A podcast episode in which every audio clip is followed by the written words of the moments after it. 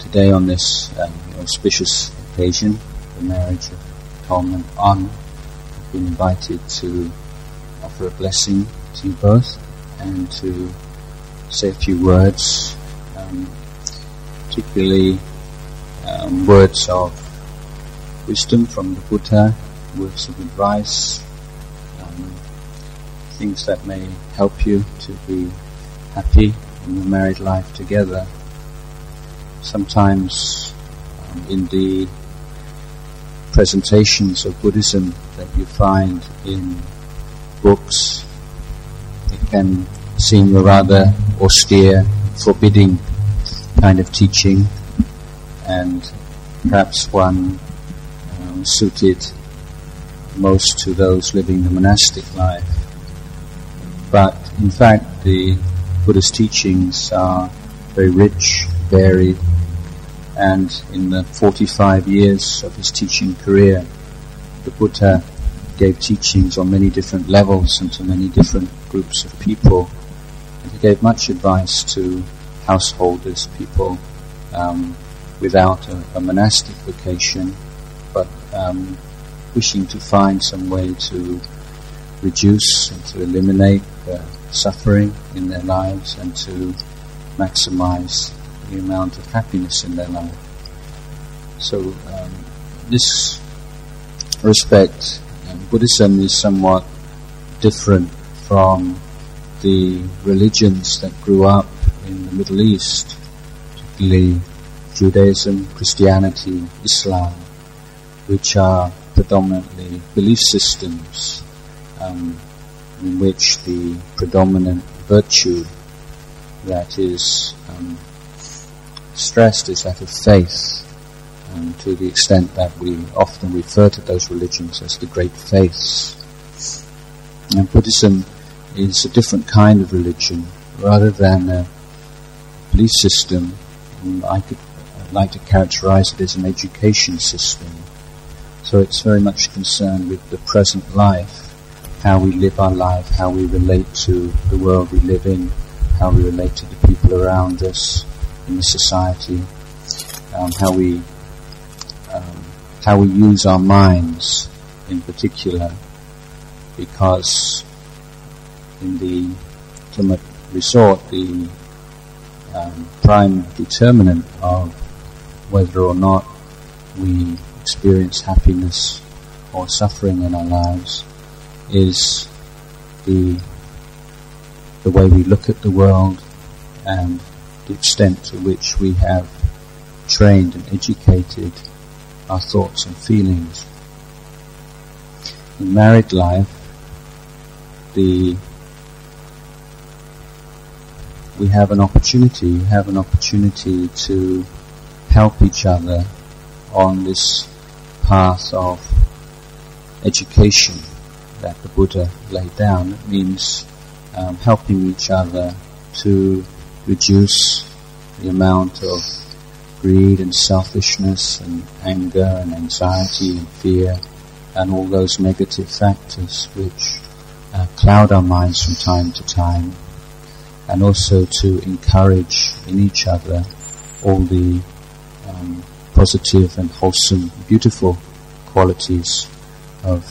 integrity, sincerity, kindness, generosity, um, patience, contentment, peace, and so on. And this is uh, a very challenging uh, task in our life, and one that, although we have to do it ourselves in the last resort, then um, it's it's wonderful to have someone who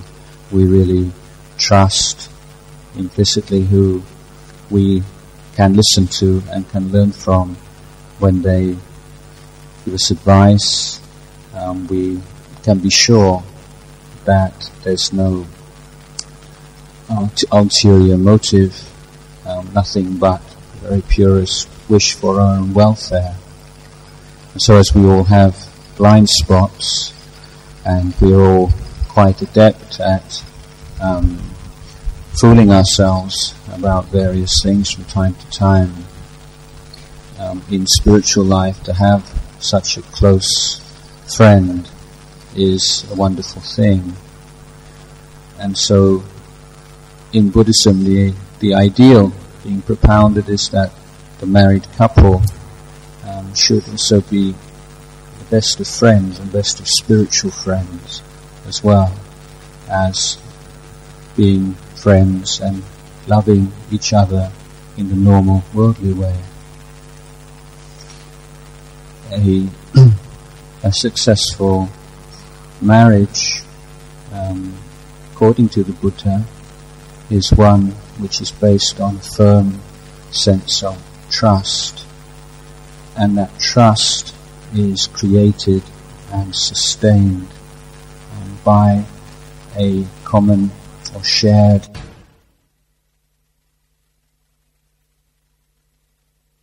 in Buddhism morality is not considered to be something imposed upon us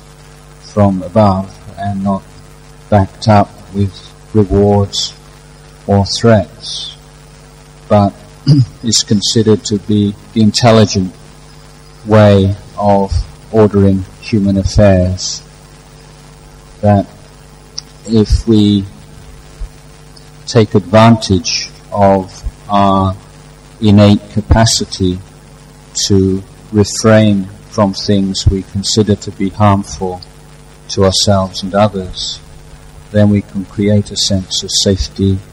and stability in our lives. We all of us will have times when we feel angry, aggressive, hurt, when we feel jealous, when we feel um, selfish, and so on. And these are thoughts that arise and pass away and can't be forbidden if we try to um, forbid ourselves from feeling in certain ways that we think are um, objectionable, then we'll get very tense and, and upset because it's not possible to do that. But what we can do is saying, um, I have certain standards of conduct. I will not act in certain ways. I will not speak in certain ways, no matter how strong the desire might be to do so. That is something which is definitely workable so if a married couple make this shared commitment to precepts or shared, uh, shared con, uh, uh, code of conduct, then this is the um, the basis for this trust which will support a long and happy relationship. Buddhism, we talk about making a shared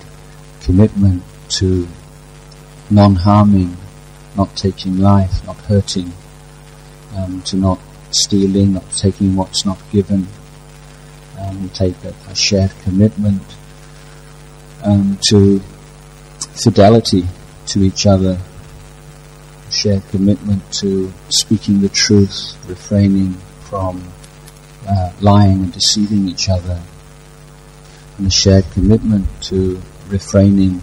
from alcohol and drugs which cloud our mindfulness, our sense of judgment can easily lead us to say and do things which normally we wouldn't do and which uh, are not true to how we really um, feel and how we would truly like to um, conduct ourselves. So if a married couple um, will see the value of those precepts and take them on together, um, then this sense of trust arises in a very tangible way. It's not, as I say, um, of course, possible to wish these negative states of mind away. Um, you can't get rid of them through an act of will, something um, a more systematic and profound system of practice is called for. But we do have this ability not to do certain things even though we want to do them. And this is a, a wonderful ability. Um, for instance, once once you're married, it's not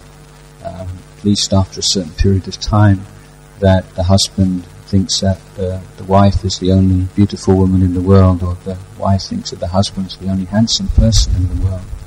and can see other people and still find them physically attractive. But once that commitment to marriage has been made, then those thoughts of liking and attraction are just thoughts that arise and pass away. You don't take them seriously. Um, there's not a movement towards them or an indulgence in them anymore, and certainly there's no acting upon them. And so we can have this um, sense of stability relationship. That uh, we know that even if our partner may have uh, some passing attraction for other other people, they will never act upon them. And this is something that gives us a real sense of peace and contentment in our relationship. Of course, um, living together is, is not easy at all. And um, there, once one lives together, then various little habits and um, idiosyncrasies that perhaps we're willing to overlook uh, when we were first in love become more apparent and can very easily become a source of irritation or even conflict. So there, there also needs to be this willingness to compromise, to adapt, to be tolerant, um, and to be patient with each other. And um, this sense of mutual respect um, that each one of us has our own path in life and that we're seeking to support each other in all that is good and kind and wholesome um, is is something which will enable a couple to move together over a number of years rather than gradually to move apart. Um, a shared commitment to some form of spiritual training is, I think, a, a wonderful thing in a marriage um, to have certain periods of time where you can sit quietly and to meditate together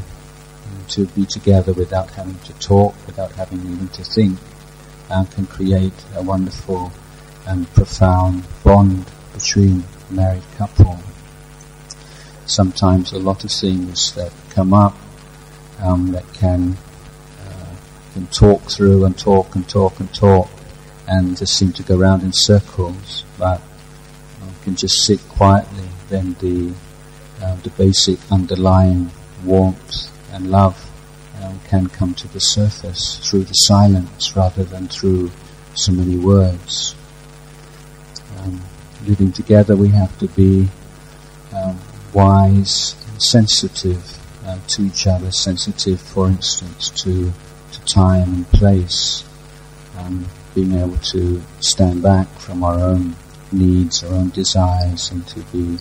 um, aware of the needs and desires of each other. That in itself um, is a spiritual practice of great power. The uh, when there are times um, when you're feeling um, dissatisfied or upset about something, then that's the time just to be calm, cool, and just to wait until your mind is settled down, you feel calmer, or the other person feels calm before bringing up a difficult matter. And this uh, sensitivity to time and place um, can save an awful lot of um, unnecessary argument, sometimes um, merely through saying things that should be said at the wrong time um, means that they can't be brought up and dealt with in the right time. That when we speak in the wrong time, the person, the other person, um, is much more affected by our mood than the content of what we're trying to communicate. So this um, ability to be mindful and to be aware of your own state of mind and to be mindful and aware of your spouse's um, state of mind is something which um, creates uh, more and more harmony and um, and a sense of being on the, the same wavelength. Certainly, when when couples are first together, that, that that sense of being on the same wavelength um, tends to be there naturally, but it's not something you can take for granted, and it can you can slip out of each other's wavelength without really quite realizing how, and why. So there's always work to be done in relationship. It's not in if you in in fairy tales and in in books and plays and so on. Then you know the marriage is like the last scene, and then they live happily ever after. But in real life, that's when you know, the work really starts to begin, and there'll be uh, good times and there'll be bad times, and being able to maintain that sense of uh, commitment and kindness and, and respect and generosity, um, despite whatever might be the passing mood. And it's that kind of um, enduring commitment which um, can create a spiritual friendship which can last through a whole lifetime. You know that um, as an institution, marriage has been going through quite a difficult time for the past uh, many years now, and often it's a product of this desire for the perfect relationship and for things to be a particular way, and then when they don't work out um, the way that one wants them to work out or imagines that they work out, and being dissatisfied and and looking for something else. But, but with the, the wise couple who begin with this sense of um, commitment, come what may, and being willing to work upon oneself and work upon the um, the negativities that lie within our own hearts and helping each other to abandon them and recognizing the good qualities within ourselves and our spouse and making that part of our life's, life's work together to increase those um, those beautiful qualities as best we can. I think this gives um, um, a direction to married life over and above the direction given to it by the careers of each person or even the raising of children. So um, making making one's living and, uh, and pursuing one's career and perhaps raising family. These are um, challenges that um, lay ahead. But what gives them the context and which gives them some true enduring meaning and purpose is this spiritual quest um, for wisdom, for compassion, for inner peace, um, which is the highest kind of quest and that that a human being can embark upon, um, and one in which, uh, fortunately, as Buddhists, we have many, many wise teachings and skillful means which enable us to pursue this path and to um, realize more and more the fruits of it. So I wish your happy, your, your married life to be a very happy one, and may you both um, be in good health and to um, live together with mutual um, forgiveness for each other's faults, mutual appreciation for each other's uh, good points, and may you live together in peace and with contentment and kindness, respect. May you be successful both in the worldly and the spiritual realms. So it's a blessing.